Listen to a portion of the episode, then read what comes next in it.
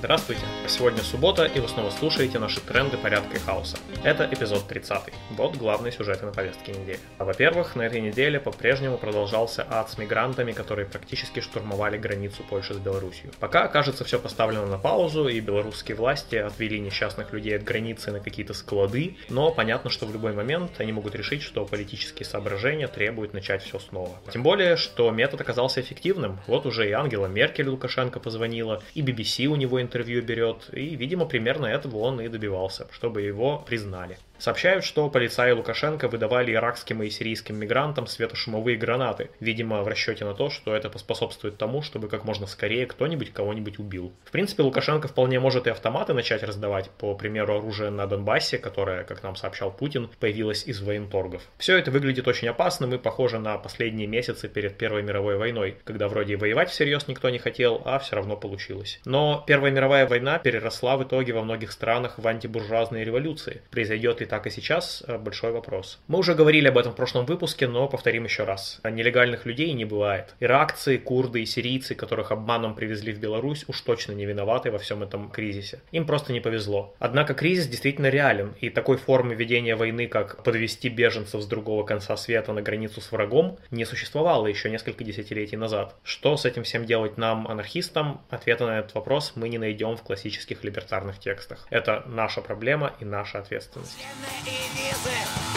Паспортный контроль!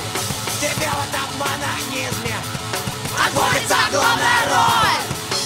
Пошлины и визы Паспортный контроль! Тебе в этом монахизме отводится!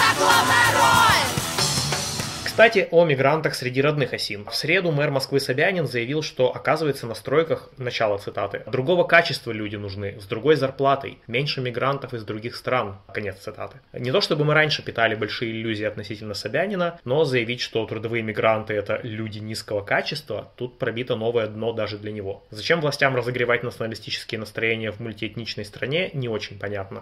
Вроде даже и выборов впереди никаких нет. Похоже, что это просто Собянин сказал, что думает. А забавно, что сам он, как известно, родился и прожил большую часть жизни в далеком Ханты-Мансийском автономном округе, то есть по его же логике, видимо, является понаехавшим в нерезиновую Москву. Интересно, как он отнесется к идее замены самого себя на коренного москвича. И еще о смешном. В некоторых медиа появилась новость о том, что кабардино-балкарские ученые придумали для Росгвардии робота для разгона демонстраций. Робот на картинке выглядит как черепаха на гусеницах и вызывает немедленное желание пересмотреть Дюну или Бегущего по лезвию бритвы. Якобы он будет уметь метать сетки, быстро затвердевающие сияющую пену, э, киберпанк, который мы заслужили, так сказать. Однако, если посмотреть на новости внимательнее, то все скорее смешно, чем грустно. Во-первых, сама Росгвардия уже удивленно ответила, что они ничего такого не заказывали, ну и, возможно, они вообще с трудом понимают, что такое робот. Во-вторых, этот самый робот существует сейчас исключительно в виде патента и пары криво смоделированных картинок в нем. Патент зарегистрирован действительно Кабардино-Балкарским научным центром Академии наук, который, мягко говоря, не является центром российской робототехники. Зато, по данным Диссернета, в этом центре массово защищают плагиачи плагиатчины диссертации. Там, в принципе, есть отдел нейроинформатики и машинного обучения из семи человек, включая руководителя, но патент зарегистрировали даже не они, а некий Юрий Хамуков, у которого в качестве основного направления научной деятельности указана, цитата, «антологизация форм жизнедеятельности общества в состоянии обволакивающего разума». Конец цитаты. Этот трек плавновой, словно легкий туман Обволакивал разум каннабис, капкана на лючика А выкурю одну,